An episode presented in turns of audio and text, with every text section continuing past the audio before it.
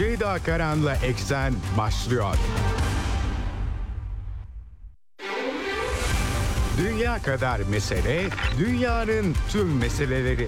Ceyda Karan, Eksen'de dünyada olup biten her şeyi uzman konuklar ve analistlerle birlikte masaya yatırıyor. Dünyadaki meseleleri merak edenlerin programı Ceyda Karan'la Eksen, hafta içi her gün saat on altıda Radyo Sputnik'te.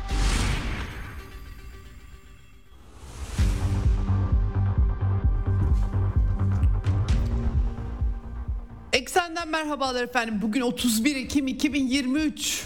Günlerden salı, dünya e, dünyadan haberlerle karşınızdayız. Yine yüklü bir Orta Doğu gündemimiz olacak bugün. İsrail-Filistin gerilimi e, devam ediyor. İsrail'in aslına bakarsanız kara harekatı başlamış gözüküyor ama e, yöntemi farklı diyebiliriz. E, uluslararası toplumun e, Hamas'ın İsrail'e yönelik gerçekleştirdiği terör saldırılarına karşı İsrail'in öfkeyle e, yaptığı ağır misillemeler ve sivil kayıplara olan tepkileri de durumu biraz değiştirmiş gözüküyor. Aslında dördüncü hafta, neredeyse bir aya yaklaşmış durumdayız. Hakikaten Gazze şeridinde çok ağır bir tablo var. Bu tablo e, İsrail her ne kadar Hamas liderliğini, örgütün altyapısını hedef aldığını söylese de sivilleri dikkate almadan yürütülen bir operasyon olduğu anlaşılıyor. Biraz daha dünyadan yükselen B M Genel Kurulu'na yansıyan tepkilerin ardından Amerika Birleşik Devletleri ile beraber kararlaştırıldığı anlaşılan durumu insani yardımlara bir kısım izin vererek ve kara harekatı topyekün bir hücum olmaksızın e, daha kent çatışmalarına uygun baskınlar ve lokalize hamlelerle işe giriştikleri anlaşılıyor. Bu sayede de topyekün başlattık kara harekatın diye de ilan edilmediği ve bir takım aşamalandırmalarla ifade edildiği için dünyanın tepkileri de dizginlenmiş oluyor. Kısmen tabii ki bombardımanlar ve ölü sayıları artıyor. Açıklamalar var Amerika Birleşik Devletleri'nden, İsrail'den. On üç Ekim tarihli Filistinlileri sürmeyle ilgili Mısır, Sina Yarımadası'na İsrail belgeleri yansıdı. Ee, bu mesele dizginlenmeye çalışılıyor diyelim. Tabii Mısır ikna edilememiş gibi gözüküyor. Mısır'dan açıklamalar var, aktaracağım. Türkiye-İsrail gerilimi e, aynı zamanda Rusya'da Mahaçkale havaalanında yaşanan olaylar. Birkaç saat içerisinde derhal olaylara el konuldu. İsrail hükümetinin Gazze bombardımanları dünyanın dört bir yanında tepki yaratmış durumda. Burada da öyle, fakat bir takım sosyal medya kanalları ve hatta ucu Kiev'deki Ukrayna yönetimine uzananların kışkırtmaları olduğu açıklamaları var. Aktaracağım bütün bunların detaylarını sizlere. Tabii ki hastane ve sivil tesislere yönelik bombardımanla ilgili son durum, insani yardımlar çerçevesinde bunları da aktaracağım ve bölgesel çatışmanın derinleşmesi kaygıları var bugün gündemde.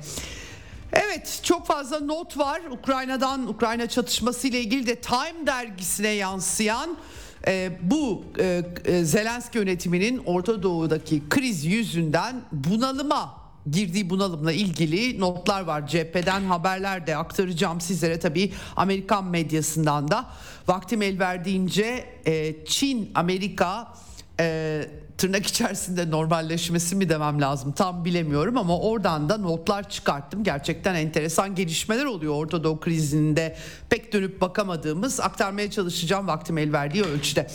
Evet, programın son bölümünde Profesör Hasan Ünal konuğumuz olacak ve özellikle tabii Orta Doğu'daki durumun Türkiye açısından E, tehlikelerine dikkat çeki, çekeceğiz. E, merak ediyorum değerlendirmelerini, hem genel değerlendirmeleri hem de tabii ki Türk-İsrail ilişkileri de bu işten etkilenmiş durumda. Türkiye'de ümmet temalı senaryolar gözde, revaçta. Filistin uluslaşması değil, ümmet üzerinden tarifler yapılıyor. Kendisinin de Twitter'dan bu konuda değerlendirmeleri oldu e, Hasan Ünal'ın. E, onları e, soracağım. E, nasıl bakmak gerekiyor Türkiye'de bütün bunlara? E, bizi de etkileyecek boyutlar, e, riskler taşıyan bir e, çatışmada bunları e, soracağız kendisine. Evet. Başlamadan frekanslarımızı tekrar edelim. İstanbul'dan doksan yedi nokta sekiz, Ankara'dan doksan altı nokta iki, İzmir'den doksan bir, Bursa'dan yüz bir nokta dört ve Kocaeli'nden doksan nokta iki. Karasal yayın frekanslarımız bunlar. Bunun dışında Sputnik Türkiye'nin web sitesi üzerinden cep telefonu uygulamasıyla Türkiye'nin her yerinden bizi dinleyebilirsiniz. Yine Telegram hesabından gerek canlı yayında gerekse daha sonra kaçırırsanız, dünyada ne olup ne bitmiş merak ederseniz arkadaşlarım, Telegram hesabına Radyo Sputnik'e katılmanız yeterli. Buraya kayıtları koyuyorlar. Oradan daha sonra da dinleyebilirsiniz. Diyelim, başlayalım eksene. Dünya kadar mesele, dünyanın tüm meseleleri. Ceyda Karan Eksen'de dünyada olup biten her şeyi uzman konuklar ve analistlerle birlikte masaya yatırıyor. Dünyadaki meseleleri merak edenlerin programı Ceyda Karan'la Eksen, hafta içi her gün saat on altıda Radyo Sputnik'te.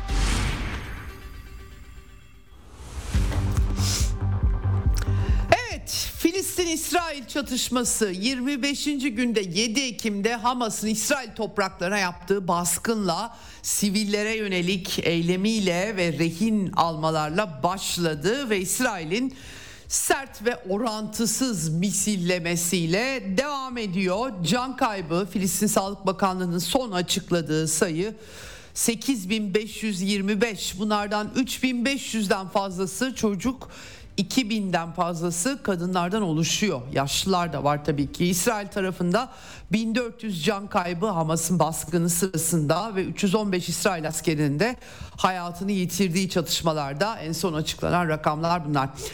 Ee, Gazze'de İsrail'in son yirmi dört saatte üç yüz askeri hedefi daha vurdu. Şimdi bunun adını genişletilmiş kara harekatı diye koydular. Ee, Aslına bakarsanız ilk tepki, ilk çatışmalar, birinci aşama, anlayabildiğim kadarıyla söylüyorum. Çünkü kara harekatının ertelenmesiyle ilgili pek çok bilgi gelmişti. Şimdi Netanyahu, birazdan aktaracağım, bugün çıkıp üçüncü aşamadan bahsetti. Aşamalar biraz nitelik olarak karışmış durumda. İlk aşama Hamas'ın yaptığı saldırı sonrası bütün o yerleşim bölgelerindeki, İsrail kentlerinde, kasabalarındaki çatışmalar, birinci aşama diye anlıyorum. İkinci aşama bombardıman, ağır misillemesi İsrail'in. Üçüncü aşamada kara harekatı, ama bunun taktiği, stratejisi biraz farklıymış, taktiksel olarak farklıymış gibi gözüküyor. Genişletilmiş kara harekatında çok sayıda Hamas teröristi öldürüldü, yüzlerce askeri hedef imha edildi, son yirmi dört saatte üç yüz hedef vuruldu diye bir açıklama yapıldı. Şimdi efendim, Gazze'ye İsrail yönetimi, kimileri milyarlarca dolarla ifade ediyor atılan askeri mühimmatların e, e, tutarını, bedelini. Gazze'de Hamas hükümeti medya ofisi başkanı Selame Maruf bir takım açıklamalar yapmış. Verdiği rakamlar ne kadar sağlıklı onu çok bilemiyorum oturduğum yerden, ama diyor ki, biraz yıkımı anlatmak açısından bu tabii ki, on sekiz bin ton bomba atılmış durumda. Aradan geçen işte gün sayısı hesaplayın, neredeyse bir aya yaklaştı. Gün başına bin tona yaklaşık yakın bir rakam çıkıyor ortaya. kırk yedi cami, üç kilise, iki yüz binden fazla bina, bunların otuz iki bini tamamen kullanılamaz halde. Okullar, iki yüz üç okul, kırk beş okul tamamen yıkılmış durumda. İstatistikleri henüz tamamlamadık ama on sekiz bin ton bomba atıldı. Bu Hiroşima'ya atılan atom bombasının bir buçuk katı diye bir hesaplama yapmış. Tabii bilim insanlarına sormak lazım bu e, oranları, rakamları. Dün yine Birleşmiş Milletler Güvenlik Konseyi toplantısı vardı. Güvenlik Konseyi'nde Amerikan vetosu nedeniyle e, karar çıkmıyor. Genel kurulda geçen hafta karar çıktığında yüz yirmi ülke ateşkesin sağlanması, insani yardımlar ve Filistinlilerin topraklarından edilmemesi. İsrail'in Gazze'nin güneyine ve belki de Sina bölgesine Filistinleri sürme planları, iddiaları var. Buna itiraz, bu talimatın geri alınmasını içeriyordu. Bu dünya kamuoyunda aslında bir e, tabii ki bir bağlayıcılığı yok B M Genel Kurulu kararlarının. Fakat yüz yirmi ülke, on dört hayır, kırk beş çekimser. yüz yirmi ülke dünyanın üçte ikisinin eğilimini yansıtması bakımından önemliydi. Dün akşam da Güvenlik Konseyi toplantısı oldu. Pek çok temsilciyi şimdi kendi bölümlerinde aktaracağım. Bu toplantıda tabii Birleşmiş Milletler Yardım Ajansları'nın uyarıları var. üç haftada öldürülenlerin yüzde yetmişi çocuklar ve kadınlardan oluşuyor. Çok ağır bir toplu cezalandırma. İsrail operasyon yapmak istiyor ve hakikaten çok zorlu Gazze şeridine bir ordunun operasyon yapması. Hiç kıyaslanabilecek başka bir örnek de yok açıkçası, ama B M Mültecilere Yardım Ajansı Genel Komiseri Philippe Lazzarini, bunlar öyle sadece zayiat olarak gösterilemez. Çünkü yüzde yetmişi kadın ve çocuklardan oluşuyor. Kiliseler, camiler, hastaneler vesaire, bu bir toplu cezalandırma. Herkesin ana tespiti bu şek- şekilde.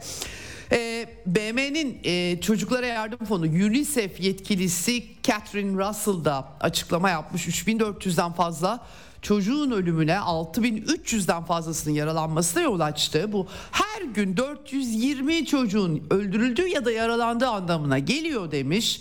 Ve e, artık iliklerimize kadar bizi sarsmalı. Sağlık sorunları, e, yani can e, canlarını kaybetme riskleri bir tarafa, yaşayanların da başlarına gelenler, sonuçlarını ömür boyu yaşayacakları bir travma aslında. E, Güvenlik Konseyi'ne derhal e, yükümlülükleri hatırlama e, çağrısı yaptı. Çocukların hepsi barışı hak ediyor. Çatışma başlatamaz çocuklar. Bunları durdurmaya güçleri de yoktur dedi. Evet tabii, yani çocukları siyasetleriyle büyükleri düşünmesi gerekiyor. E, belki bunu hatırlatmış oldu. İsrail temsilcisi, B M daimi temsilcisinin de enteresan açıklamaları oldu Güvenlik Konseyi'nde. Sizlere hatırlatıyorum dedi. Bana her baktığınızda sessiz kalmanın ne anlama geleceğini göreceksiniz dedi. Ben ve benim gibi Yahudilerin kendileri ve ataları, bizler artık sarı yıldız takacağız. Hitler Nazizmi döneminde kendilerine ayırmak için uygulanan bu ayrımcı uygulamayı tersine çevirdikleri anlaşılıyor. Bir çeşit kampanyaya dönüştürmüş durumdalar. Bu yıldızı dedi, Hamas'ın katliamlarını kınayana ve rehinelerimizin acilen bırakılmasını sizler talep edene kadar takacağız. Gururumuzun sembolü olarak takacağız. Kendimizi savunmak için kendimize ettiğimiz yemini bize hatırlatacak bir daha asla. Soykırım, Holocaust'a atıf yapmış ve Birleşmiş Milletler'in sessizliğinden bahsediyor, ama B M'de tabii sessizlik tam da söz konusu değil. Rehinelerin koşulsuz serbest bırakılması Rusya, Brezilya gibi ülkelerin tasarılarında yer aldı. Burada kriz daha çok tabii ki Hamas'ın kınanması üzerinden. Çünkü pek çok ülke uzlaşamadığı için, olayı politize etmemek için, bir an önce insani ateşkes ihtiyacı olduğu için ve bir orantısızlık olduğu için buna başvuruldu. E, açıkçası tabii e, İsrail-Filistin meselesinin tarihsel e, bağlamını düşündüğümüz zaman da e, biraz e, daha dikkat etmek ihtiyacı buralardan doğdu. Elbette İsrail'in kendisini so- e, uluslararası tanınmışlık olan bir devlet İsrail. Dolayısıyla kendisini savunma hakkı da var. Herhangi bir devletin toprakları, uluslararası planda tanınmış olan topraklarına birileri e, girdiğinde bu tartışmalar böyle yapılabilir, doğru, ama ortada bir de Filistin sorunu var. B M kararları var. Filistin devletinin kurulamamış olması var. Dolayısıyla tartışmalı bir çatışma ortamı var ve e, Filistin devleti kurulamadığı için de direniş hakkı var. Dolayısıyla e, bu karmaşık bir e, mesele ve bu kadar basit de görülememesi ve B M tasarılarının sadece insani vurguları e, ve rehinelerin bırakılması dair e, tema edilmesinin sebebi de bu efendim. Bunu biraz tabii ki kendisi İsrail e, açısından e, yorumlamış, e, bu şekilde koymuş. Şimdi tabii e, rehine sayısı da sürekli değişiyor. Hangisi doğru gerçekten bilemiyorum. En son İsrail savunma güçleri, o İsrail ordusu iki yüz kırk olarak açıklamış durumda. Bu konuda Katar e, dolayımıyla e, rehine pazarlıklarının devam ettiğini anlıyoruz. Katar Başbakanı ve Dışişleri Bakanı, Amerikan Dışişleri Bakanı Antony Blinken'la görüşmüş durumda. Ee, burada tabii özellikle rehineler meselesinde Hamas'ın finansörü İhvan Hareketi'nin Katar, e, Türkiye'de siyasi destekçisi olarak gösteriliyor ama asıl Katar öne çıkıyor. Katar çok daha sessiz gördüğünüz gibi. Sadece tabii insani ateşkes çağrıları yapıyor ama Mossad Başkanı da bu arada Axios haber sitesine göre Katar'a gitmiş bütün bu temasları izlemek için, hatta Amerikalılarla Hamas arasında bir takım temaslar yapıldığı iddiaları da var. Bunu da belirteyim, hafta sonu olduğu söyleniyor. Şimdi tabii Amerikalılar bu arada uluslararası toplum B M Genel Kurulu kararlarına e, eğilim yansıyınca biraz İsrail'i baskıladılar. Böyle gözüküyor. Çünkü e, Biden İsrail'den döndükten sonra insani yardım başlayacak diye açıklamalar yapmıştı ama bir türlü tam açılmamıştı. Çünkü Refah sınır kapısında ortak kontrol var. Mısır'da değil, sadece İsrail'de kontrol ediyor. Şimdi biraz e, bu işi teskin etmek için dün aslında Aslında girişte aktarmıştım size, biraz daha tansiyon düşmüş gibi gözüküyor demiştim. Gibi gözüküyor hakikaten. E, çünkü insani yardım konvoylarına da izin çıktı. yüz kamyonluk bir izin verileceği B M'nin şikayetleri sonrasında İsrail Amerikalı yetkililer kalan gözüküyor ama tabii İsrail yok. Tabii bunun çok İnsani yardım konvoyu da kontrol edilmiş. yüz yetmiş bir kamyon e, içeriye sokulmuş durumda. E, bu arada B M'nin İnsani İşler Ofisi e, Başkanı Martin Griffiths'e İsrail vize vermiyordu. Bu mesele de çözülmüş olsa gerek. Çünkü Griffiths İsrail'e gitmiş en son.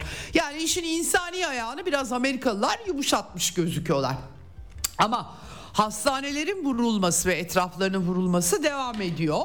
Ee, bu konuda bir başka enteresan mesele, e, sızan bilgi Amerikan medyasında. Joe Biden geçen hafta Beyaz Saray'da Roosevelt odasında Wall Street Journal yöneticileriyle görüşmüş ve New York Times gazetesinin meşhur El Ehli Hastanesi, Baptist Hastanesi İsrail tarafından vurulduğu ve beş yüze yakın Filistinli'nin bir anda hayatını yitirdiği bu New York Times gazetesi tarafından da haberleştirilmişti.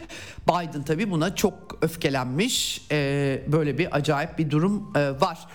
Basın niye böyle yazdı meseleleri çok konu olmaz Amerika'da gö- göya ama tam da öyle olmuyor işte. Efendim, B M Genel Sekreteri Antonio Guterres de İsrail'den çok ağır eleştiriler aldı. İstifa çağrıları aktarmıştım size. Filistin meselesinin bağlamını koyduğu için ortaya. Kendisi konuşamaz hale geldi. Sözcüsü daha çok Ducaric konuşuyor. O da hastaneler tabii hedef alınıyor. Bu uluslararası hastanelerin korunması gerektiği konusunda Dünya Sağlık Örgütü Genel Direktörü Gebreyesus, pandemi sırasında sık sık ismini işitmiştik. Onun üzerinden yapılan açıklamalara Guterres'in de katıldığı açıklaması yaptı. Tabii uluslararası hukukun ihlali, açık ihlali, hastanelerin hedef alınmaması gerekiyor. İsrail ise bu hastanelerin Hamas tarafından kullanıldığını iddia ediyor. Bilemiyoruz oturduğumuz yerden. Dün e, tek bölgedeki tek kanser hastanesi Türkiye-Filistin Dostluk Hastanesi çevresinde bombaların düştüğü anlaşıldı.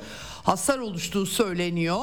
E, bu konuda hastane müdürü Subhi Sukeyk açıklama yapmış. Felaket bir durum. E, çünkü yakınlara düşse de şarapnel parçaları, yabancı cisimler hastanede ortalığı birbirine kattı diyor. Bazı odalarda odalarda eşyalar direkt hastaların üzerine düştü. Kanser tedavisi gören hastalar bunlar. E, iletişim ağı kesildi, yakıt sıkıntısı var diyor. Tabii Türk Dışişleri Bakanlığı sert bir kınama yayınladı. Fahrettin Koca Sağlık Bakanı da üçüncü katta isabet aldığı üçüncü katın ve hasarla ilgili bilgiler geldiğini söyledi. Aynı zamanda vaktiyle Türk Kızılay'ı Filistin Kızılay'ı için bir depo yapmış. Orada da ağır hasar var. Bu Türk Kızılay'ı değil doğrudan Filistin Kızılay'ı ama yapılmasına Türkiye katkı sağlamış durumda. Türk Kızılay'ı vuruldu diye yansımıştı. Bunda da e, bu doğru değil, düzeltme yapmışlar bu konuda. Evet, e, dün yine e, üç yüz on beş personel rehinelerle ilgili e, e, Hamas bir video yayınladı. üç kadın rehine yedi Ekim'de yaşanan trajediyle ilgili Netanyahu'yu sorumlu tutuyorlar.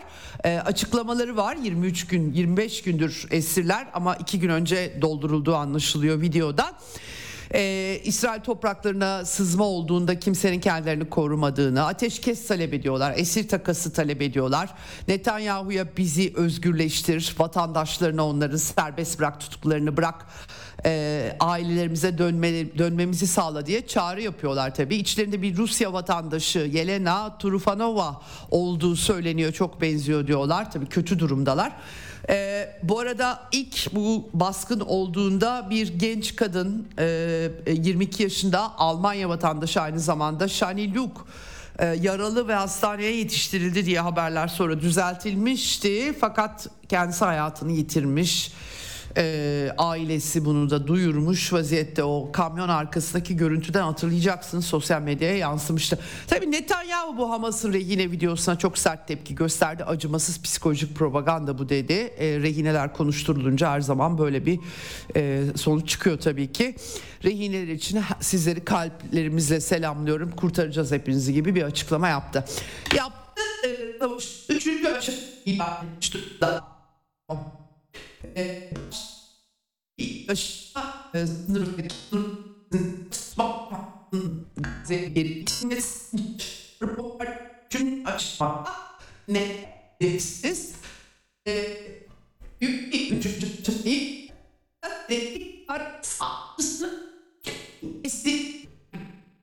Var ama böyle topyekün bir harekat ilan edilmeden girişildiği anlaşılıyor. Bunu Netanyahu ölçülü, çok güçlü adımlarla yapıyor. Sistemli ve adım adım ilerleme kaydediyoruz diyor. Gazze şeridinin kuzey hattı ortadan bölecek şekilde Gazze'yi aşağı yukarı bir e, operasyon yaptıkları anlaşılıyor.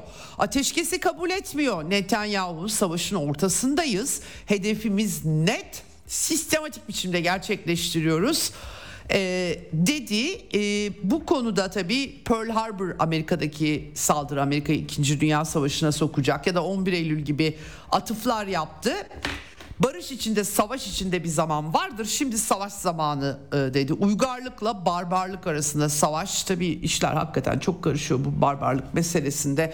Yani toplu cezalandırma çok da uygar, uygarlık mı bilmiyorum artık, medeniyet tek dişi kalmış canavar hikayesi gibi.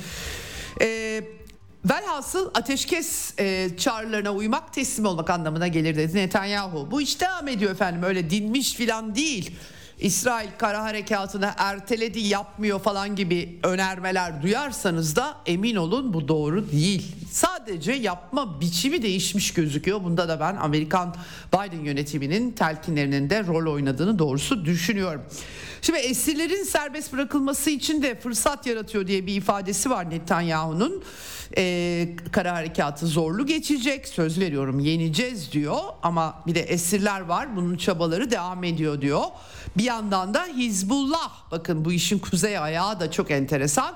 İsrail'le savaşa girmesi durumunda hayatın hatasını yapar İsrail. Hayal bile edemeyeceğiniz darbe al- alırsınız diyor. Aslına bakarsanız kara harekatının bu şekilde icra edilmesi kuzey cephesinin açılmasında engelliyor bana sorarsanız. Bir şekilde hem e, kamuoyu araştırmaları var, dün de bahsetmiştim. Ee, e, Şiiler dahil olmak üzere tabii ki Sünniler ve Hristiyanlarda oranlar çok daha yüksek ama Lübnanlı Şiilerin yarısı da yeni bir savaş çıkmasını istemiyor. İsrail'de kara harekatını farklı bir biçimde icra ediyor. Evet, bugün e, Güney Komutanlığından bir tüm general e, zaferden başka sonuç kabul edilemez. Ara sokaklara sa- da savaşacağız, tünellerde savaşacağız, her yerde savaşacağız diye açıklama yapmış durumda. Tabii Amerika'nın yığına bölgeye Eisenhower, U S S Eisenhower ikinci uçak gemisi grubu da Akdeniz'e girmiş. En son dün akşam baktığımda haberlerde gördüğüm kadarıyla e, ilk gemi grubu zaten gitmişti. O caydırıcılık e, icra ediliyor. E, Biden pazar günü Netanyahu ile görüştükten sonra bir de El Sisi ile görüşmesi var. Ben dün bunu dikkat etmemişim haber yoğunluğundan. Bence önemli vurgular var ama abartmamak da gerekiyor. İnsani yardım akışının özelliği konuşmuşlar El Sisi ile Joe Biden. Amerika'nın e, bölgesel e, caydırıcılıkla ilgilendiği, yayılması ile ilgilenmediği anlaşılıyor. Sivillerin ihtiyaçlarının karşılanması ve e, tabii ki burada e, özellikle de e, Biden yönetimi insanların göç ettirilmemesi e, vurgusu. Şöyle bir ifade var e, readout'ta e, Amerikan hükümetinin dışlarının yayınladığı Beyaz Saray'ın e, Gazze'deki Filistinlerin Mısır'a ya da başka bir ülkeye göç etmelerinin önlenmesi konularını da ele aldılar. Amerika ilk defa bu İsrail'in genel tutumuna aykırı, İsrail hükümeti ilk başta kuzeyi boşaltın gidin gibi bir açıklama yapmıştı. E, dolayısıyla bu dikkat çekici, yani El Sisi e, Arap liderlerle Amerika'nın başı belaya girdi bu yüzden. Çünkü Ürdün ve Mısır e, buna katiyetle itiraz ediyor, katiyetle karşı çıkıyor. E, dolayısıyla El Sisi ile görüşmesinde anlaşılan o ki Mısır tarafını göç ettirmeme, Filistin devletinin kurulması dair barış sağlanması falan, bunlar Amerika'nın genel pozisyonu, retorik bunlar, bir karşılığı doğrusu yok ama insani yardımlar tabii ki geçmesi vurguları yaptıkları anlaşılıyor. Burada Mısır Başbakanı Mustafa Madbuli bir açıklama yapmış bugün, o enteresan. Orada e, Mısır'a herhangi bir dayatmayı kabul etmeyecekleri, bölgesel meselelerin e, Mısır pahasına tasfiye edilmesi ve çözülmesine izin vermeyeceklerini söylerken Mısır Başbakanı, Sina'daki her kum zerresi milyonlarca can vermeye hazır, ancak kimse buna cesaret edemez gibi ifadeler kullanmış. Gerçekten çok enteresan tabii bu, ee, yani bu perspektif enteresan bir perspektif.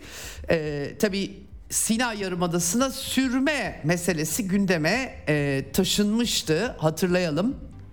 Ee, burada e, dikkat çekici bir sızma haber var. Joe Lori'nin haberi, bir aslında belge Sicha Mekomit isimli bir haber sitesinde İbranice yayınlandı. Daha sonra İsrail medyasına, Times of Israel'e, Haaretz'e de yansıdı haber. Bu habere göre on üç Ekim tarihli bir İstihbarat Bakanlığı belgesi var İsrail'de. Ee, bu e, belge de deniyor ki efendim... E, Sina Yarımadası'na Gazze sakinlerinin nüfusun kalıcı olarak Sina'ya zorla nakledilmesi öneriliyor ve uluslararası toplumu da bunun için hazırlama.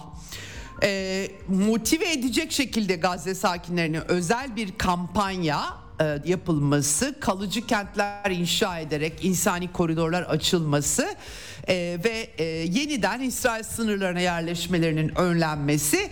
Burada tabii toprak kaybı etrafında dönmeli, yani aslında geri dönme umudu olmadığı teması işlenmeli. İmaj şu olmalı: Allah Hamas liderliği yüzünden bu toprakları kaybetmenizi sağladı. Müslüman kardeşlerinizin yardımıyla başka bir yere taşınmaktan başka çareniz yok mesajı verilmesi. Gerçekten çok enteresan tabii ama hemen e, biraz İsrail medyası harekete geçip başbakanlığa tabii durumu soruyorlar ve Haaretz örneğin bunlar ilk düşünceleri temsil ediyor. Yani şu an kimse, hani bu öyle bir tartışma konusu, kimse bu belgeye odaklanmıyor şeklinde izah ediyorlar. Bu tabii aslında ben de e, harici yazımda bunu anlatmaya çalışmıştım. Mısır ve e, Lübnan, Ürdün'ün kırmızı çizgiler olarak altını çizerek Ant- e, Antony Blinken, Amerikan Dışişleri Bakanı'nın faciaya dönüşen Orta Doğu turunda aslında bütün bunlar ortaya serilmişti ama ilk defa bir belgeyle ortaya çıkmış oldu bu durum, bu anlamda önemli. Şimdi tabii bunlar olup bitiyor ama ateşkes filan ortada yok. Ee, Amerikalılar insani yardım sokmakta İsrail'e, herhalde dünya ayaklanıyor tutamıyoruz dediler ki ikna ettiler. İnternet erişimi hafta sonu cuma akşamı kapatılmıştı, onların açılması söz konusu oldu.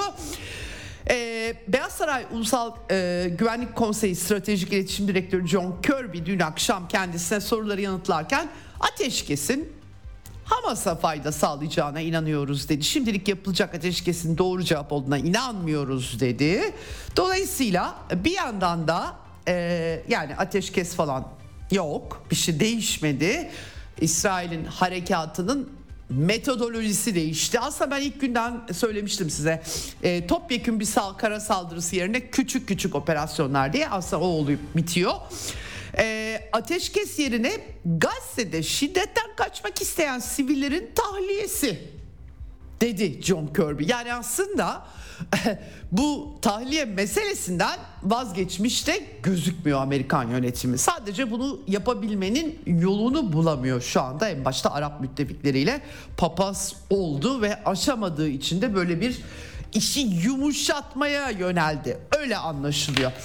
Bu arada Hamas hareketiyle de Doha'daki diplomatik kaynaklar Amerika'nın temasta olduğunu duyurmuşlar. Doğal, Hamas geçmişte Amerika ile çalışmışlığı var tabii ki. Filistin ihvanı, Müslüman kardeşler.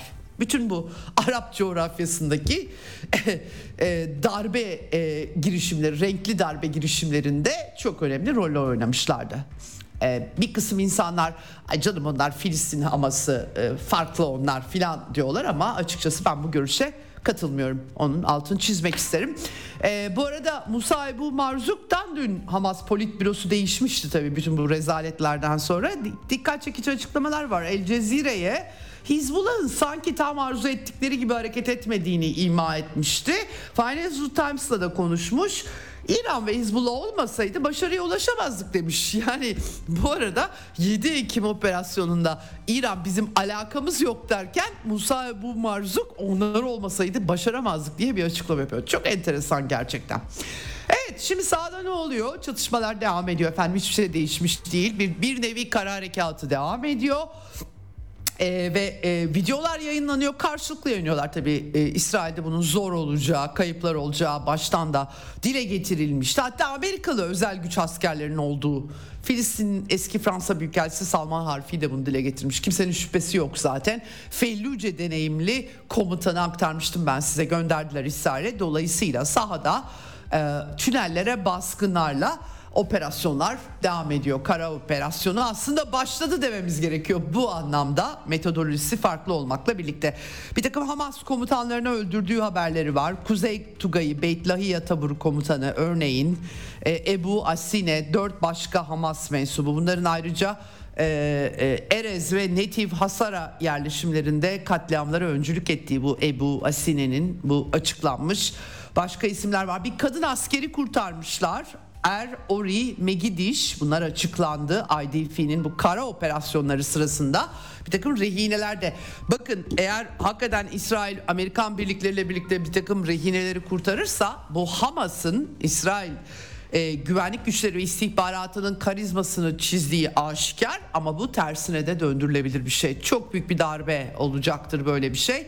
E, baskınlarda ölüp kalanlarla da kim ne kadar ilgilenecek bilmiyorum. Aslında bombardıman aşaması İsrail'e daha çok ayrımsız olduğu için daha çok zarar verdi ama kara harekatında eğer başarı kaydederlerse rehineleri kurtarma konusunda o zaman işler değişecektir. Evet, görüntüler yayınlanıyor, ee, birliklerin görüntüleri, araçlar vuruluyor. Bu arada tabii ki Filistinli e, örgütlerinde Hamas başta olmak üzere elleri armut toplamıyor. Onlar da İsrail zırhlı personel taşıyıcıları, Merkava tankları, onların görüntülerini yayınlıyorlar. Ee, kuzeyde de Lübnan'la, Lübnan Hizbullah'ıyla atışmalar devam ediyor.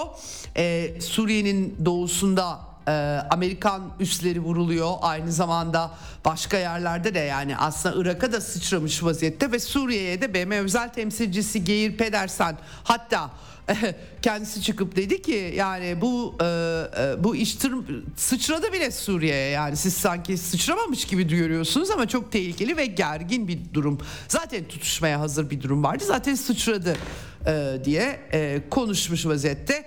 Irak'ta Amerikan askerlerinin bulunduğu üsse roketli saldırılar var. Amerika'nın verdiği yanıtlar var ya da İsrail'in verdiği yanıtlar. İşler de karışıyor bu arada. Kim kimi vurdu? Hakikaten karambolde anlamak zorlaşıyor. Bu arada Yemen'deki Husilerde e, İsrail'e e, İHA'lı saldırı düzenlemişler. Abdülaziz bin Haptur Husi lideri açıklama yapmış. E, El, El Eylat limanında, e, bu Kızıldeniz'deki limanda bunlar oluyor. Bu arada İngiliz medyası da bu dediklerimi yazmış durumda. Financial e, Times özellikle. Ee, Hamas'a karşı ateş gücü üstünlüğünü kullanacak, asker kaybını en aza indirecek şekilde karadan nokta operasyonları taktiği diye e, söylüyorlar. E, daha dar kapsamlı gibi ama sonuç itibariyle adı kara operasyonu, sadece bölümlendirilmiş yerler. Evet, Suudi Arabistan Savunma Bakanı Halid bin Salman bin Abdülaziz ateşkes çağrısı yaptı. Suudi Savunma e, Bakanı aynı zamanda Amerikan Ulusal Güvenlik Danışmanı'yla görüşmüş. Aynı zamanda Dışişleri Bakanı Suudi Arabistan'ın Sergey Lavrov'la durumu görüşmüşler. B R I C S üyesi olacak Mısır'la beraber Suudi Arabistan malum.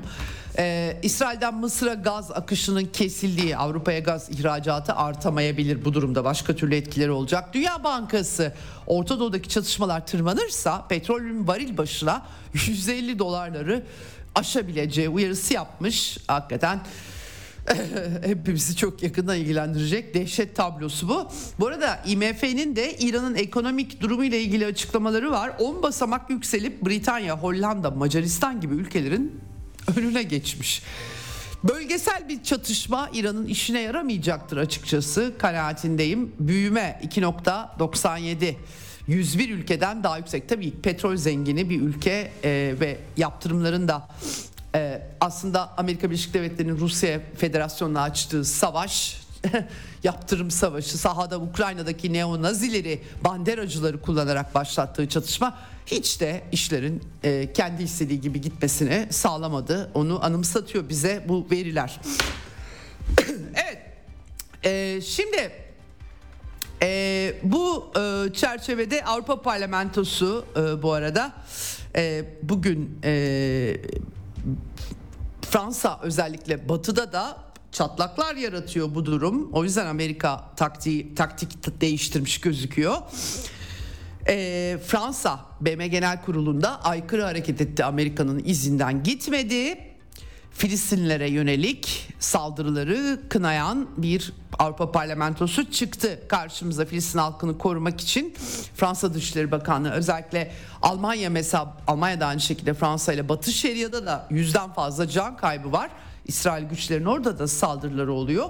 Bunun sona ermesi gerektiğini açıklıyorlar. Biraz tabii yan cebime koy gibisinden bir durum bu. Yani Gazze, Hamas tabii ama Batı Şeria üzerinden mesaj vermiş oluyorlar. Filistinli sivillerle ilgili mesajlar. Avrupa Parlamentosu da Gazze değil Batı Şeria ile ilgili aldı bu saldırıları. Yani oradaki buradaki e, görüyorsunuz değişiyor, duruma göre değişiyor. Orada da işte zaten yüzde yetmişi kadın çocuklar, onu kınamıyorlar, Batı Şeria'yı kınıyorlar. Velhasıl e, Almanya'da aynı şekilde e, zaten İsrail'in bütün adımlarına tam destek vermişti. Batı Şeria yerleşimcilerin korunması diyor. İngilizler daha tutarlılar diyebilirim size. Ee, yani e, İnovasyon Bakanı'nın Parlamento Özel Sekreteri Muhafazakar Partili Paul Bristow, kendisi görevden alınmış çünkü ateşkes çağrısı yapmış İngilizler. Ateşkese e, yanaşmıyorlar zaten. İngiliz hükümetinden bahsediyorum tabii. Londra'da çok kalabalık gösteriler oldu tabii. Arap nüfus da var elbette. Bu Bristol'da biraz böyle Müslüman tabanı var anladığım kadarıyla. Biraz ona atıf yapmış yani e, üzgünüm ama seçmenin e, seçmenimin derinden önemsediği bir konu hakkında açıkça konuşabilirim demiş ama görevden almasına engel olmadı bu durum tabii. Britanya İçişleri Bakanı bu arada e, Suella Braverman, o da Filistin'e destek gösterilerini nefret yürüyüşleri olarak nitelendirmiş durumda. Filistin bayrağı sallamak yasal olmayabilir mi diye tartışmalar. Yani batıdaki değerler dünyası zaten çoktandır sallanıyordu ama bu krizle iyice göze çarpmış oldu. Yeni uyanan bir takım liberaller var. Bir anda ay bu batılılar da çok kendi değerlerinin altına uyuyorlar diyorlar. Yeni olmuş gibi sanki. Gerçekten çok komik. Ya Ukrayna krizinde o banderacı neo-nazilere göğüslerini siper ettiler. Rusya'da hamam böceğine benzeten insanları, Navalny denilen adamı demokrat ilan ettiler. Gerçekten utanmaz, e, liberallerdeki utanmazlık dünyada başka kimse de yok. Şimdi birdenbire Filistin meselesinde ay batılılar ayrımcılık yapıyorlar, çifte standart gibi tavırlar alıyorlar. Ne diyeyim, e, hep kandırılıyorlar, hep geç uyanıyorlar, akılları başlarına hiç gelmiyor. Bir daha sefer aynı şeyi yapacaklarına da şüpheniz olmaması lazım. O yüzden onları dinlemeyin bence. Evet. Şimdi e, Türkiye-İsrail ilişkileri de tabii gerilmişti. Programın son bölümünde konuşacağız. Profesör Hasan Ünal'la aynı zamanda değerlendirmelerini alacağım. Önemli uyarıları var kendisinin. Twitter'dan zincir e, tweetler attı. Yani ümmet meselesi olarak buna bakılmaması gerektiği, Türkiye'de böyle bir eğilim oluştu çünkü. Her seferinde hatırlatıyorum, Filistin nüfusunun yüzde yirmiden fazlası Hristiyanlardan oluşuyor efendim. Olayın ümmetle, mümmetle, dinle filan alakası, tehlikeli işler bunlar.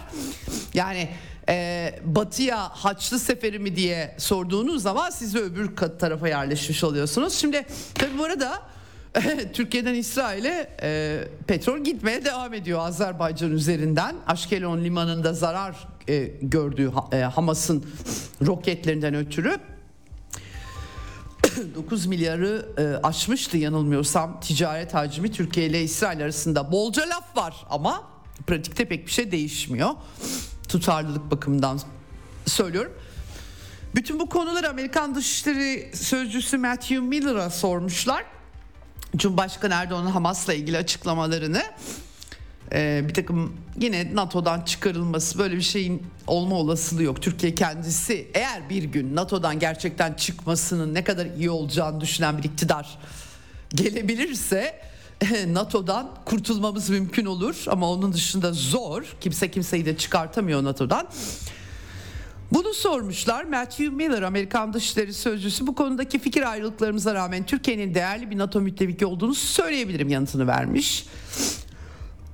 Efendim, e, ittifakın güçlenmesi meselesinde Türkiye ile çalışmaya devam edeceklerini söylemiş. İsveç'in NATO'ya katılım protokollerine atıf yapmış. Protokoller geçecek mi geçmeyecek mi, bir yandan herkes ona bakıyor. Efendim kusura bakmayın, biraz hastaydım. O yüzden... Evet.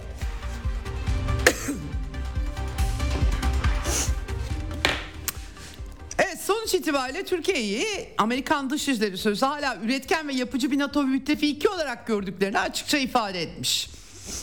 Ve Hamas'ın gerçek bir terör örgütü olduğuna dair değerlendirmemize çok net olduğumuzu düşünüyorum demiş. Bu Amerika Birleşik Devletleri'nin resmi tavrı. Hatırlatmak gerekiyor, Amerika Birleşik Devletleri'nin Hamas'ı resmi olarak terör örgütü olarak değerlendirmesi, Suriye gibi ülkelerde rejim değişikliği aparatı olarak Hamas ideolojisini ve hatta Hamas'ı kullanmaya çalışmayacağı anlamına da gelmiyor. Gayet güzel kullanmışlardı. Daha bundan üç dört sene önce Suriye'de yaşananları hatırlayalım. Ee, Filistin e, örgütleri ikiye bölünmüştü. Hamas Amerikan saflarında Filistinli örgütlere ve Suriye hükümetine karşı da gayet aktif olarak çalışıyordu. Şeker dağıttıkları da olmuştu. Bunları unutmamak gerekiyor. Evet. Şimdi e, B M Güvenlik Konseyi'nde dün akşam Rusya'nın daimi temsilcisi Vasily Nabenzya'nın da enteresan çıkışları oldu yine. İncil'deki boyutlarda bir Armageddon hatırlatmaları tabii. İncil'deki boyutlarda bir felaket yaşanıyor. Zaten yetersiz olan yardım malzemelerini İsrail engelliyor. Ee, insani duraklamalar yardımcı olmayacaktır, acil ateşkes gerekiyor fikrini tekrarladı. Amerika daimi temsilcisine sormak istiyorum, neden karşısınız ateşkese? Ee, eğer e, A B D Gazze'ye kitlesel misilleme doktrinini mi destekliyor? Bunun yanıtını versin. O da sıkıştırmaya çalışıyor tabii. O yüzden de Amerika sıkıştığı için de bu sanki doz iniyormuş gibi bir manzara çıkıyor. Ee, gerçekten Avrupa kıtasındakileri de eleştirmiş. Aynı soruları Batılı liderleri de soruyoruz. Kitlesel misilleme. Bunlar mı ateşkes çağrısına utanç verici şekilde çekimser kaldınız diye eklemiş. Çifte standartlarınız yani artık kanıttan öte bir durum ee, diye e, son sekiz bini aşan can kaybı, yirmi bir binden fazla yaralı. Yani agalen e, operasyonları genişletiyor İsrailler ama asıl mesele bu değil. Bir de temizleme planları var diye hatırlatmış. Ayrıca Amerika'nın saldırılarının Suriye'nin egemenlik hakları, madem B M kararlarından bahsediyoruz, egemenlik haklarını ihlal ediyorlar. Bu gerginlik sıçrıyor bir şekilde diye ikaz etmiş durumda. Evet, şimdi tabii Rusya'da bir Maaçkale meselesi, dün aktarmıştım size. Red Wings hava yolu uçağı Tel Aviv'den Maaçkale havaalanına giderken Apron'da bir, bir birkaç yüz kişinin baskını söz konusu oldu. Derhal güvenlik güçleri müdahale etti. seksen üç kişiyi de gözaltına almışlar. Durum normale dönmüş durumda. Fakat tabii bu olaylarda hemen Rusya idaresi hemen alarma geçti. Dimitri Peskov'un açıklamalarını dün aktarmıştım size. E, bu provokatörlerin durumun istismar ettiği, ayrıca zaten e, insanların hissiyatları e, ile alakalı bunların kışkırtıldığı mekanizmalar ve ucu e, şöyle söyleyelim ucu bir şekilde Kiev yönetimine uzanan e, bir e, duruma işaret ediyor. Bir takım medya kanalları üzerinden açıkçası burada bir e, Utro T V sosyal medya kanalları da var.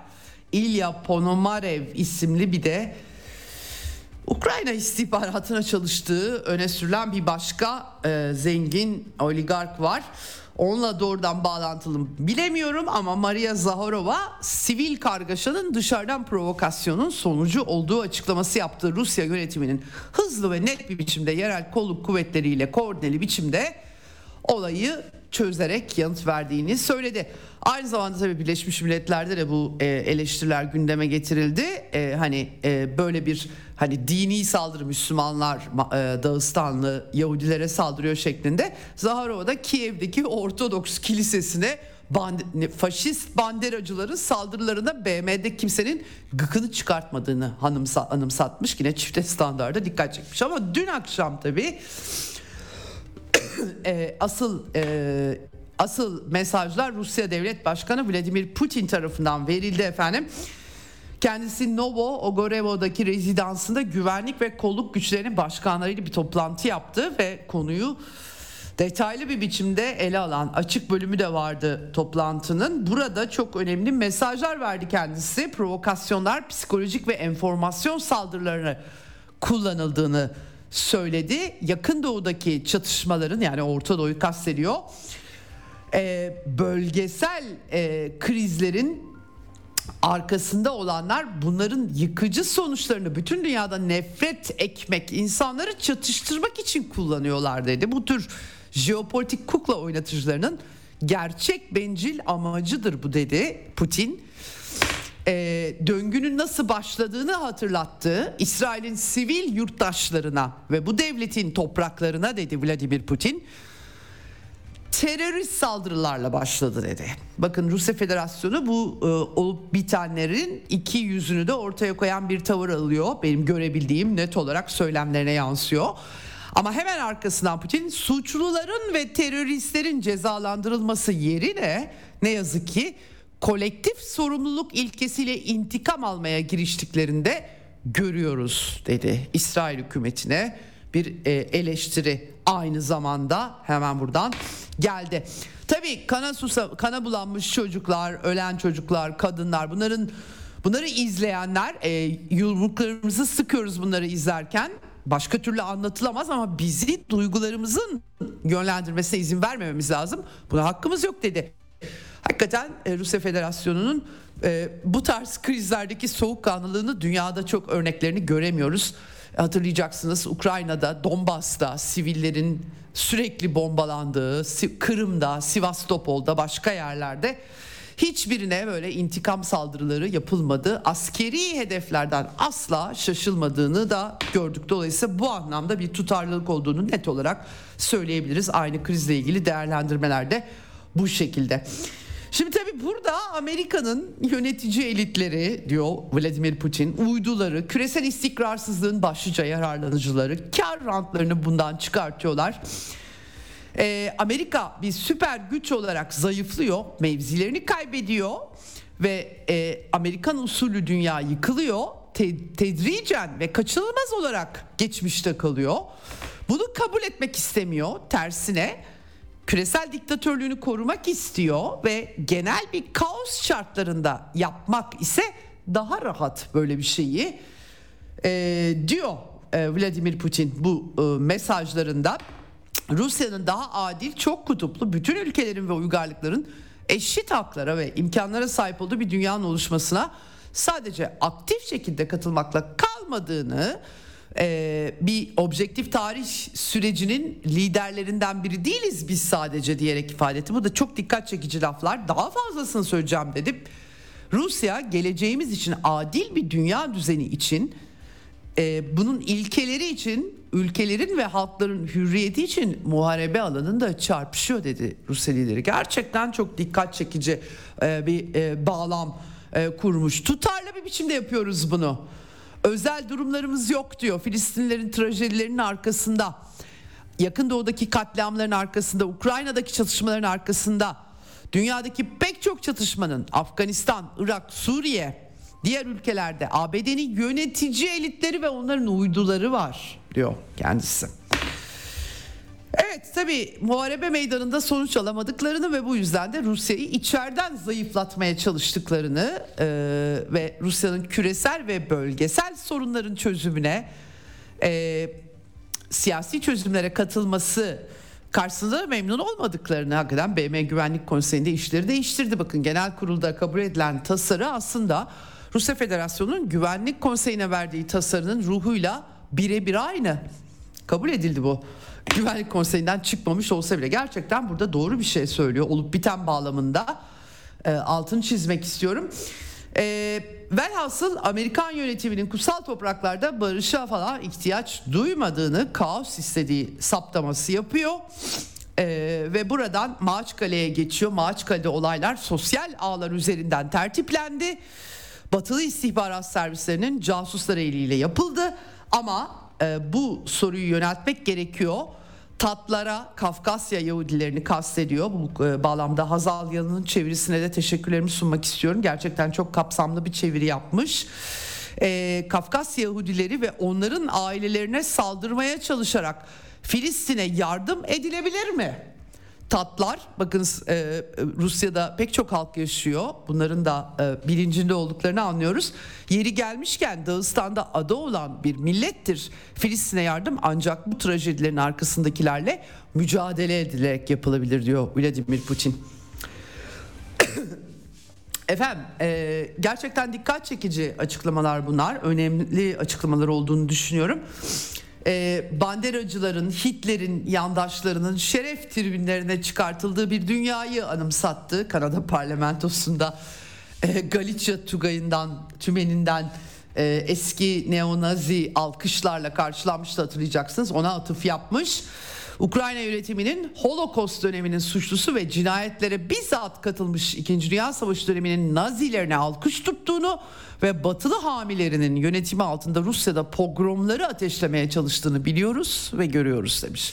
Yani birileri Rusya'da pogrom, e, cehalet üzerinden pogrom ateşlemeye çalış, çalıştı ama biz Rusya Federasyonu'nda buna izin vermeyeceğiz. Kimsenin izin vermemesi gerekiyor diyor Vladimir Putin. Doğruyu ve adaleti gerçekten savunanlar diyor, Batı'nın teşvik ettiği kötülük ve baskıyla, ırkçılık ve neonazizmle mücadele edenler şimdi cephedeler. Donetsk'te, Avdiivka'da, Dnyeper'de çarpışıyorlar. Eline silah alıp gerçek bir erkeğin, gerçek bir savaşçının ta- tercihi, yani bir uçak dolusu insana saldırmak değil, elinde silahla E, hak mücadelesi aramaktır demiş Vladimir Putin. Gerçekten Rusya toplumunda da ilgiyle karşıla, e, karşılandığına benim şüphem yok bu açıklamalarının. Tabii ki federal bölgelerin e, uyumunun korunması, kolluk kuvvetlerine düşen görevlerden de bahsetmiş. Çeçenya e, Başkanı Ramzan Kadyrov da bu arada pogrom ve şiddet çağrılarının kabul edilemez olduğu yolunda bir açıklama yapmış. Çok sert bir biçimde bastırılacaklardır demiş. İsrail Cumhurbaşkanı Herzog'un bu konuda açıklamaları, tabii e, olaylar hemen kontrol altına alındığı için Maaçkale'de memnunuz, E, İsrail ve Rusya arasında yakın ilişkiler var, uçuşların sürdürülmesinden yanayız şeklinde olmuş. Evet. Bu şekilde efendim, biraz da Ukrayna, çok kısıtlı zamanım kaldı ama dört Haziran taarruzu artık bitmiş gözüküyor. E, Avdiivka'da yoğunlaşan çatışmalar var. Rusya ordusunun atakta olduğu anlaşılıyor. Lojistik yolun geçtiği bölge ellerine geçmiş gibi gözüküyor ya da geçmek üzere diyelim. Herson cephesinde Ukrayna ordusunun Dinyeper Irmağı'nda bir hamlesi var ama çok büyük bir başarı göremiyorum. Dün sekiz İngiliz Storm Shadow füzesini Rusya Federasyonu'nun Kırım'a atılan füzeleri düşürdüğü bilgileri var. İki Neptün, İHA'lar, deniz aygıtları ve Time dergisi.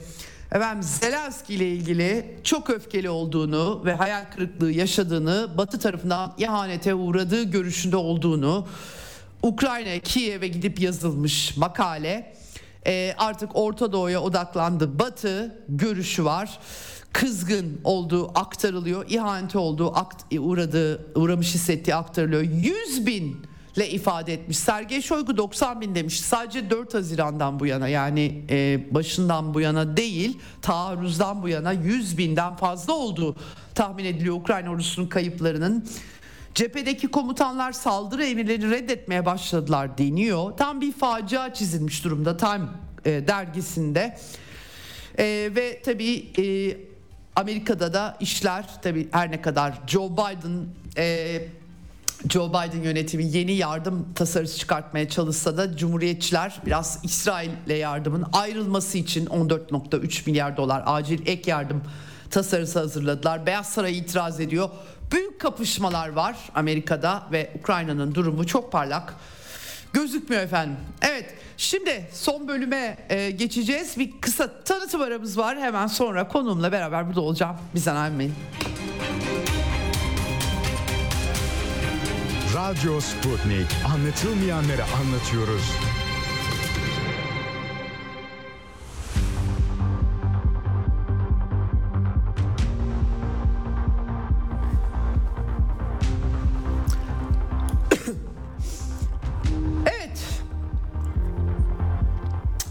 Ee, arkadaşlarım beni uyardılar, konuğumuzu e, arıyorlar şu anda, henüz bağlamamışlar, o yüzden e, e, hemen bağlamak üzereler, çok kısa süre sonra telefonu alacağız e, umudundayım.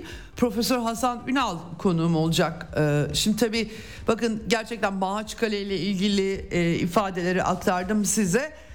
Yani ülkelerin içerisinde farklı dinlerin mensupları, farklı kimlikte insanlar yaşayabilirler ama ulusal bilinç tabii ki önemli. Filistin meselesi de aslında bin dokuz yüz kırklardan, kırkların sonundan, ellilerden itibaren bir ulusal mesele olarak gelişti. Ha, ulus devlet kurulamadı. İsrail ulus devletini kurmayı başardı bir şekilde ama Filistin tarafında ulus kimliği ve ulus devlet arayışı mütemadiyen devam etti. Tabii kutsal e, topraklar ve Müslüman e, coğrafyanın da sahiplendiği bir dava oldu ama bu ulus kimliği meselesini çok değiştirmiyor Müslümanlık üzerinden.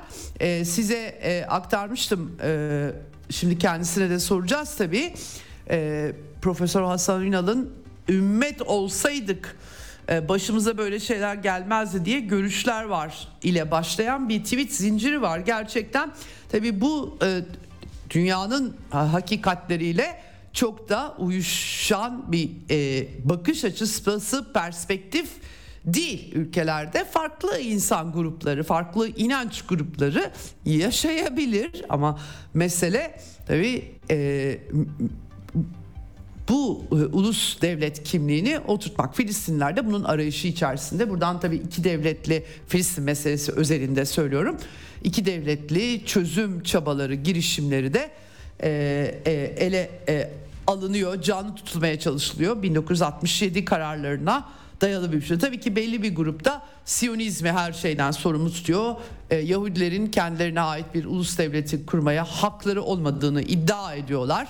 Ee, ve onu yıkıp yerine tek bir e, devlet kurmaktan bahsediyorlar. Böyle tartışmalar her zaman e, oldu ama tabii ki Filistin meselesinde özellikle sivil kayıplar bu ümmet meselesini gündeme taşıyor. Dediğim gibi Profesör Hasan Ünal hocamızın tweet zincirinde olduğu gibi sorular da ortaya çıkmış oluyor. Evet, Hasan hocam gelmiş, telefon attın diğer ucuna. Hocam hoş geldiniz yayınımıza. Hoş bulduk, hoş bulduk. İyi yayınlar, teşekkür ederim. Ben teşekkür ederim hocam. Sizin tweet zincirinize dikkati çekiyordum. Şimdi tabii Türkiye-İsrail aslında oradaki gelişmeleri soracağım tabii, olup bitenlerle ilgili değerlendirmenizi, ama çok acayip yerlere savruluyorlar. Ben yayınları yaparken dikkat çekmeye çalışıyorum. Tabii Filistin halkının, Filistin Arap halkı demek gerekiyor. Hepsi Arap çünkü. Dilleri Arap, kültürleri Arap, Filistin bölgesinin Arapları. Bunların yüzde yirmi yirmi beşte Hristiyanlardan oluşuyor. Filistin Araplarının. Evet. Hepsi Müslüman evet. değil ama e, tabii ki e, İslam ülkeleri sahip çıkacak. Nüfusunun azımsanmayacak bir kısmı Müslümanlardan oluştuğu için. Fakat olay böyle bir Müslümanlık meselesi haline getiriliyor. E, e, batı'da da bunu Haçlı Seferi haline getirmeye çalışanların eksik olmadığını da biliyoruz biz. E, tuhaf bir tablo çıkıyor ortaya. Sizin zincirinizden hareketle genel duruma dair soracağım ama önce bunu bir parça açabilir misiniz? Yani niçin böyle bir bakış açısı ortaya konuluyor? Bunun faydası nedir? Bir gerçekliği var mıdır? Ee, önemli şeylere dikkat çekmişsiniz. Biraz açarsanız çok mutlu olacağım. Şimdi çok teşekkür ederim. Bence e, bunun bir faydası yok Filistin davasına. Yani evet. Filistin'deki Arapların, Hristiyan ve Müslüman Arapların davasına hemen hemen hiçbir faydası yok. Ve bence Hı-hı. zararı da var. Çünkü böylece evet. aslında meseleyi e, dinler savaşı gibi sunmak isteyen, medeniyetler savaşı gibi sunmak isteyen batılı çevrelere ve İsraillilere fırsat kazandırılmış oluyor.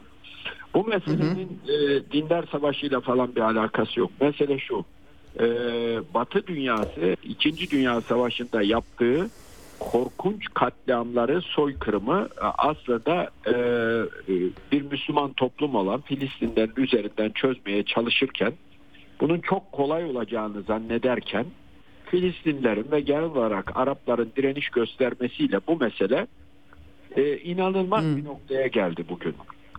Yani dünyadaki politikaları belirleyecek hale geldi. Bu arada tabii Amerika'daki İsrail lobisinin gücü her geçen e, her on yılda bir e, kendini katlayacak derecede arttıkça e, onlar da e, bu e, Filistin meselesi, daha doğrusu İsrail meselesini Amerika'nın en önemli dış politika önceliği haline getirmiş oldular.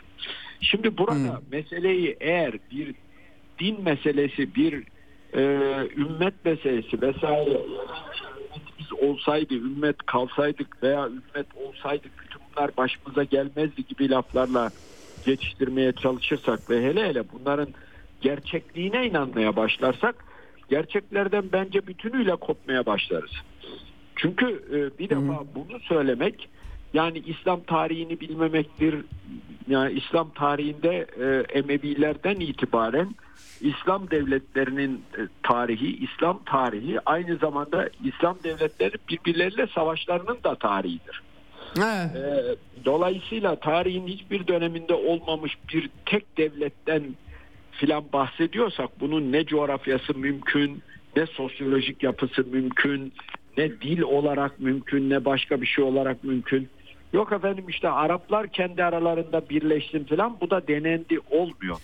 Arap coğrafyası evet. da az değil, bayağı büyük bir coğrafya ve onlarca sene bu konuda pan Arap hareketler uğraştılar ve üstelik ee, şey zamanında Nasır gibi efsane bir Arap liderin, yani bütün Arap toplumlarının işte benim liderim diye rahatlıkla söyleyebildiği bir liderin zamanında bile tutmadı, olmadı.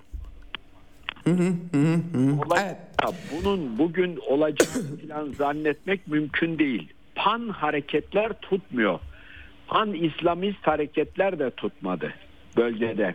Evet. Çünkü de, evet. devletler ve devletlerin halkları var.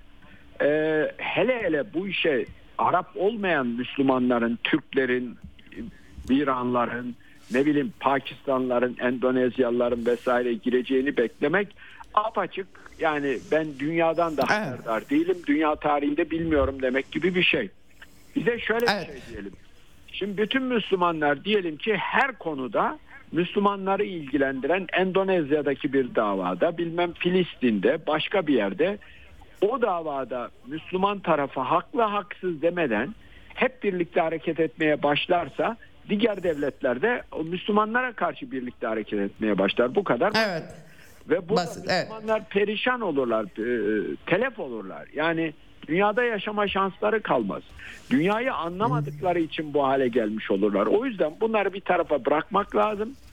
Müslüman hı hı. devletler haklı davalarında kendi aralarında olabildiğince işbirliği yapsınlar demek ayrı bir şey. Milli devletleri evet. milli devletleri erozyona uğratmak, sulandırmak vesaire için bu gibi e, gerekçeler kullanmak çok kötü. Evet. Peki hocam, şimdi e, hemen buradan o zaman e, vakit kaybetmeden e, son duruma e, geçmek istiyorum ve tabii ki Türkiye'nin tutumunu da sizin e, merak ediyorum görüşünüzü.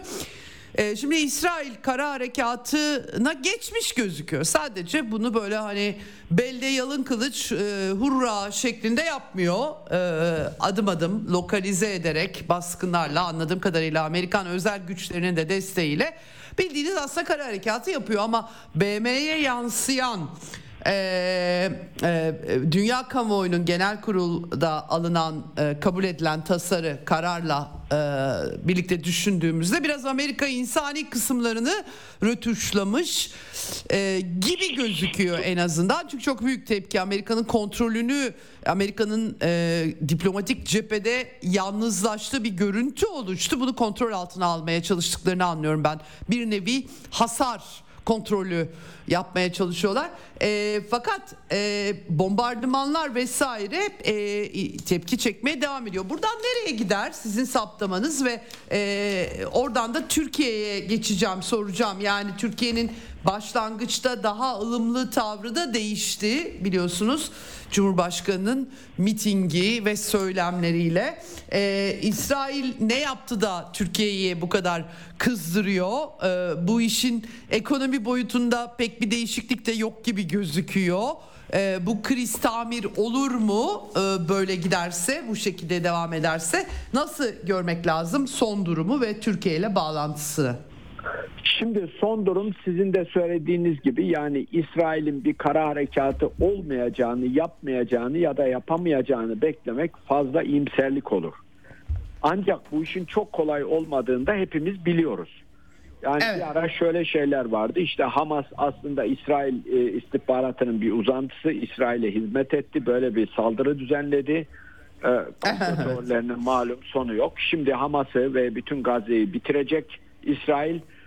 Böylece aslında Hamas'la İsrail'e büyük bir iyilik yapmış olacak falan. Bunun böyle olmadığı da anlaşılmış oldu olayların gelişiminden. Şimdi e, burada bir ka, e, kara harekatı çok kuvvetli, muhtemel, hatta başlamış diyebiliriz sizin de söylediğiniz gibi. Bayağı... Hı hı. Affedersin, bir nezle geçiriyorum da. Ee, benim de hocam, sormayın deydim. Başından beri yayının evet. sürekli öksürüyorum. Kusura bakmasın dinleyicilerimiz. Evet. Ee, siz de hali geçmiş olsun size de. Teşekkür ederim. Şimdi burada e, mesele şu. E, e, nereye evrilecek? Yani bu ham şeyden e, Gazze'den yoğun e, korkunç görüntülerin gelmeye devam etmesi ihtimali oldukça yüksek. Ama hı hı. burada kara harekatı genişledikçe, belirginleştikçe, sayılarının kırk elli bin civarında olduğu söylenen Hamas ve ona benzer eğitim almış militanlar, ki bunlar bombardımandan muhtemelen etkilenmiyorlar. Hı hı. Bunlar ortaya çıkıp İsrail'le işte tabii mahalleleri ve alanı İsrail'den daha iyi bildikleri için işte İsrail tanklarını vurmaya, İsrail askerlerini öldürmeye başladıklarında iş tabii ki İsrail aleyhine iyice bozulur. Ee, kayıp verdiği için adeta deli dana gibi ne yapacağını bilmeyenden sağa sola e, kafa atan e, İsrail görüntüsü, bu durumda ne olur? Yani siz diyelim bin küsur kayıp verdiniz diye bütün bunlara kalkıştınız. E mesela beş bin kayıp verirseniz ne olur? Üstelik bunlarda askeri personel, bir de belki Hamas daha elindeki füzelerin bir kısmını daha İsrail'e atacaktır. Onları bilmiyoruz. İkincisi, Hizbullah evet. savaşa girer mi? Girebilir. İran bunun bir büyük savaşa dönüşmesini istememekle birlikte, yani gelen görüntüler ve yaşanan olaylar üzerine onlar da bir şey diyemeyebilirler. En kötü senaryoda da Netanyahu ve Amerika'nın birlikte İran'ı bombalamaya kalkışmaları. Bu bence çok afaki bir senaryo henüz. Ama bir anda hı hı. iş buraya doğru da dönebilir. Ee, hı hı. Şimdi hı hı. durum bu. Türkiye'ye gelince de sizin de dediğiniz gibi bence gayet mantıklı, dengeli, dikkatli bir politikayla başlamıştı Türkiye. Son haftalarda biraz kayma var bu politikadan. Bunu ben kısmen eleştiren demeyeyim de, hatta eleştiren ama öneriler getiren bir tweet şeyi de attım, serisi de attım. O da şu hı hı. özetle. Şimdi İsrail'le ipleri koparmak Türkiye'nin ulusal çıkarlarına değil. Şimdi Filistin'de olup bitenlere gönlümüz razı değil. Filistin'de İsrail'in yaptıklarını eleştirmek hakkımız. Bunu eleştirmeye devam da etmeliyiz. Ancak eleştirirken kullandığımız kelimelere dikkat etmeliyiz. Bir, iki, hı hı, İsra- hı, İsrail'le ipmede ipleri koparmadan bunu yapmalıyız. Yani İsrail eleştiriye kapalı bir toplum yapısı, bir devlet yapısı değil. İsrail eleştiriyi kabul eden bir devlet sonuçta. Çünkü yaptıklarının aslında büyük bir çıkmaz olduğunu kendisi de biliyor. Hı hı. Dolayısıyla burada yapılacak şey e, kullanılan kelimelere, ifadelere aşırı özen göstermek lazımdı. O özen hı hı. kaybedilmiş durumda şu anda. Hamas'a terör örgütü değildir dediğinizde oradaki benim korkum şu: İsrail'e ilave örneğin Mısır ne diyecektir bu işe? Yani evet. İsrail e, bir tarafa, mesela Mısır ne diyecektir? Suudi Arabistan ne der? Birleşik Arap Emirlikleri ne der? Ürdün ne? Hocam yani şunu şunu mu söylüyorsunuz? Zaten Hamas'ı e, Müslüman Kardeşleri terör örgütü gören tek ülke İsrail değil diyorsunuz. Yani aynen, özetle. Aynen. Bence evet. Arap ülkelerinin kendileri burada e, esas terör örgütü olarak görenler. Ve şimdi evet. biz biz bunu Müslüman Kardeşler terör örgütü değildir dediğimizde e, ne demek istediğimizi e, ortaya koymak kolay olmayabilir diplomatlar açısından. Yani onlar evet. belki bunun İsrail'i İsrail'i eleştirmek için yapılan bir konuşmanın içinde böyle geçti şeklinde diyebilirler. Böyle savunulabilir. Yani hala İsrail'le ipler kopmuş olmayabilir de. Anlatabildim mi? Hı hı. Ee, hı. Yani toparlanabilir. Çünkü bizzat e, Netanyahu'ya yönelik bütün dünyadan çok ciddi eleştiriler var. İsrail kamuoyunun içinden de var. Ee, hı hı. O yüzden e, konu belki kurtarılabilir hala. Yani neden bunu böyle söylüyorum? Çünkü İsrail'i bir kez daha Yunanistan'ın yanına itmememiz lazım. Bu politikaları hı. ge- geçmişte izde, e, uyguladık ve buradan hiçbir karımız olmadı. Dolayısıyla e, bunların sürdürülemez, yürütülemez hale geldiğini gördüğümüz için e, bu politikalardan vazgeçmiştik. E şimdi şunu sormak lazım. Peki ne oldu da bu politikalara geri dönüyoruz diye sormak gerekir. Hı hı. Evet. Yani ama peki hocam yani ne, ne çıkartılabilir ki burada? Evet. E, yani, yani e, şimdi tabii e, Türkiye kamuoyunun tepkisini yansıtıyor aslında Erdoğan. Sanki biraz fazla ılımlı oldu ve tepki aldı, bunu düzeltmeye çalışıyor gibi algılandı. Ee, ama işin yani iç politik boyutunu e, e, da aşıyor. Şimdi tabii çok geri gidişler olunca insanlar daha e, şey bakıyorlar yani. E, şimdi çok yüksek perdeden bir şey deyip sonra geri adım attığınızda, bir daha yine yüksek perdeden bir şey deyip bir daha geri adım attığınızda, bir daha bir üçüncüsünde artık insanlar ya şimdi bu da böyle konuşuyor filan şeklinde tepki gösterirler. Hani herhangi bir olayda böyle olabilir. Ee, burada biraz iç şey mi var ya da bir imaj, Arap İslam dünyasında imaj meselesi mi söz konusu? Samimiyet de mutlaka vardır, hiç şüphem yok benim açıkçası, ama Ee, bunlar niye idare edilemiyor? Ya yani ben mesela Putin'in e, Mohaçkale e, hikayesindeki dün akşamki demeçlerini okudum. O kadar e, enteresan bir de, e, dengelere oturarak yapılıyor ki e, hem de iç birlikleri tabii saldırı altında bir ülke olduğunu hatırlatmak lazım. Rusya Federasyonu'nun batının yüklenmesi bağlamında. E, ama bir yandan e, Hamas'ın yaptığı eylemi tanımlamaktan çekinmeyen, diğer yandan İsrail'in verdiği yanıt ve boyutlarını tanımlamaktan çekinmeyen de e, vurgular da görebiliyoruz. İnsan ister istemez e, bakıyor farklı kim ne demiş e, diye. E, dolayısıyla yani burada dengeyi tutturamama problemi mi var? Nedir e, buradaki problem? Onu çözmeye çalışıyorum doğrusunu söylemek gerekirse. Sizin dediğiniz Şimdi... gibi deneyimler olduğu için geçmişte. Şimdi zaten bütün mesele o geçmişteki kötü deneyimle alakalı, kötü tecrübeyle hmm. alakalı. Şimdi mesela İsrail sen bir te, e, örgütsün, örgüt olabilirsin diyor. Denildiğinde İsrail bunu bana terör örgütü dedi diye anlıyor. Ben sana terör örgütü demedim, o cümlenin içinde o yoktu diye uğraşsanız da o öyle kabul eder. Çünkü geçmişte hep öyle dedi diye. Bunun yerine mesela ben olsam, o kim yazıyorsa o konuşmaları...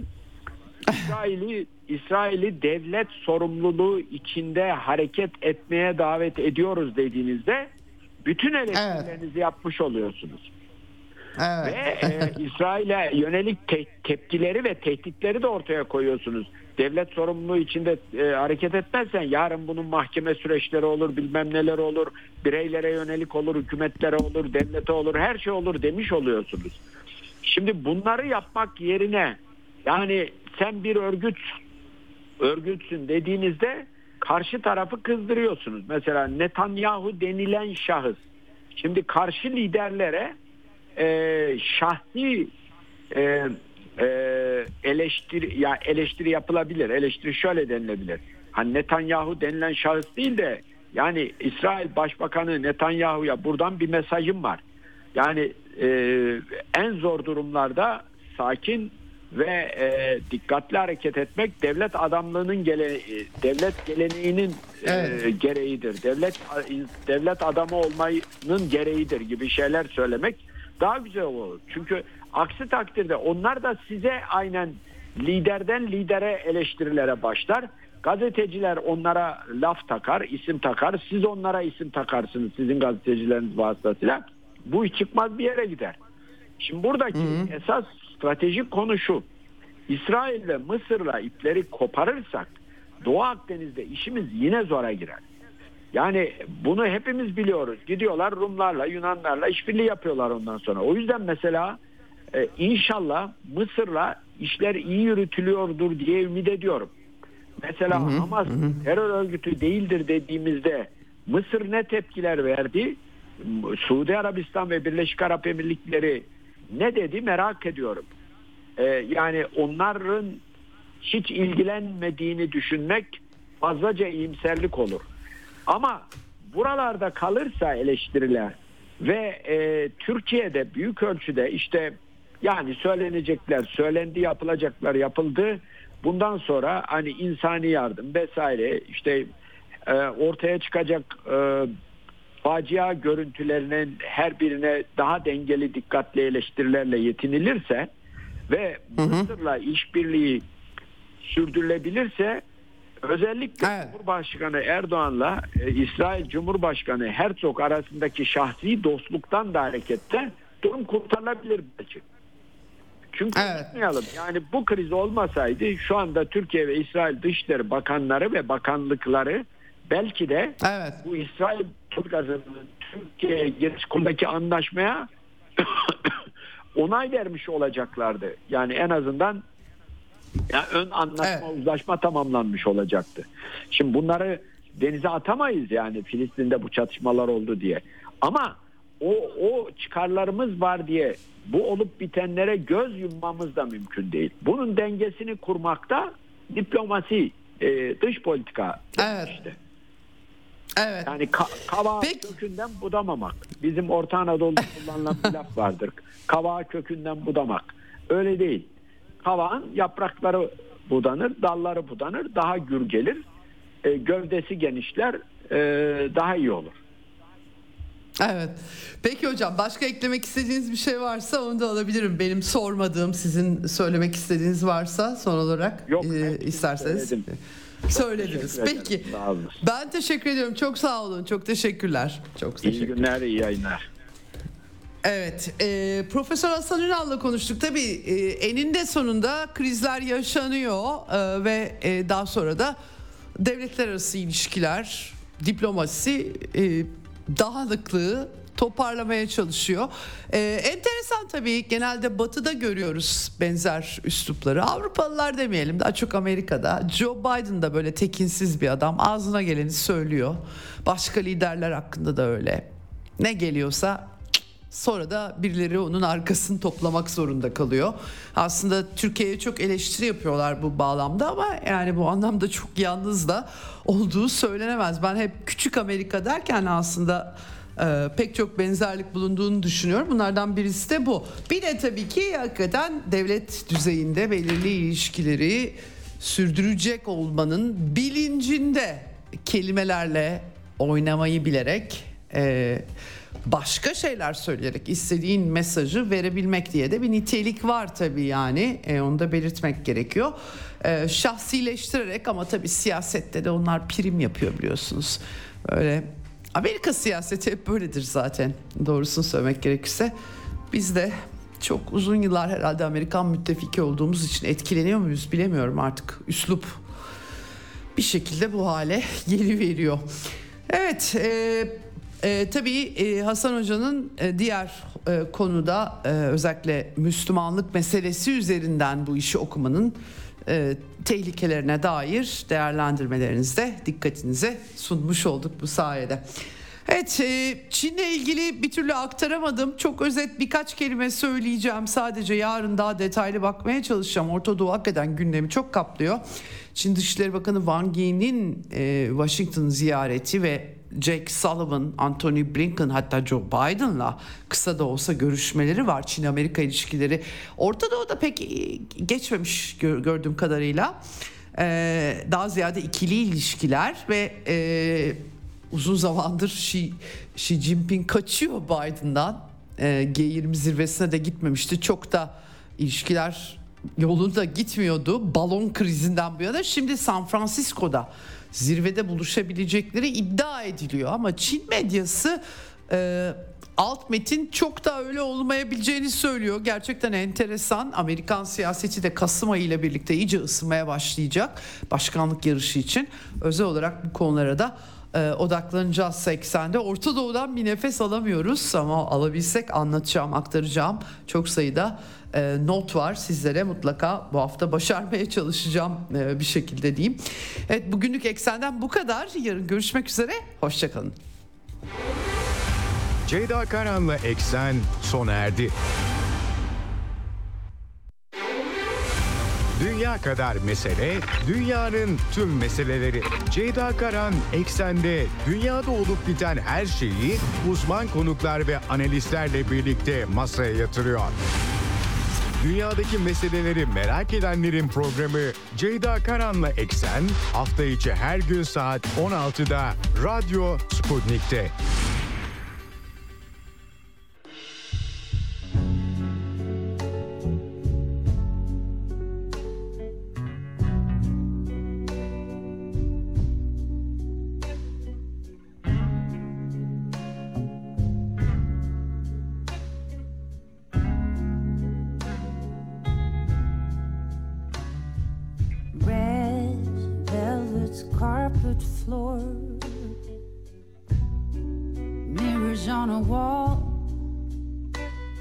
Desires in a life passed by, most of them unsatisfied. Underneath a crazy moon, secrets of a powder room, dirty lipstick on the shelf, seven up and hair gel. Done all right. Will my hair do last all my happiness for everyone? Peace and love and shiny stones. I could be ready. I could be ready.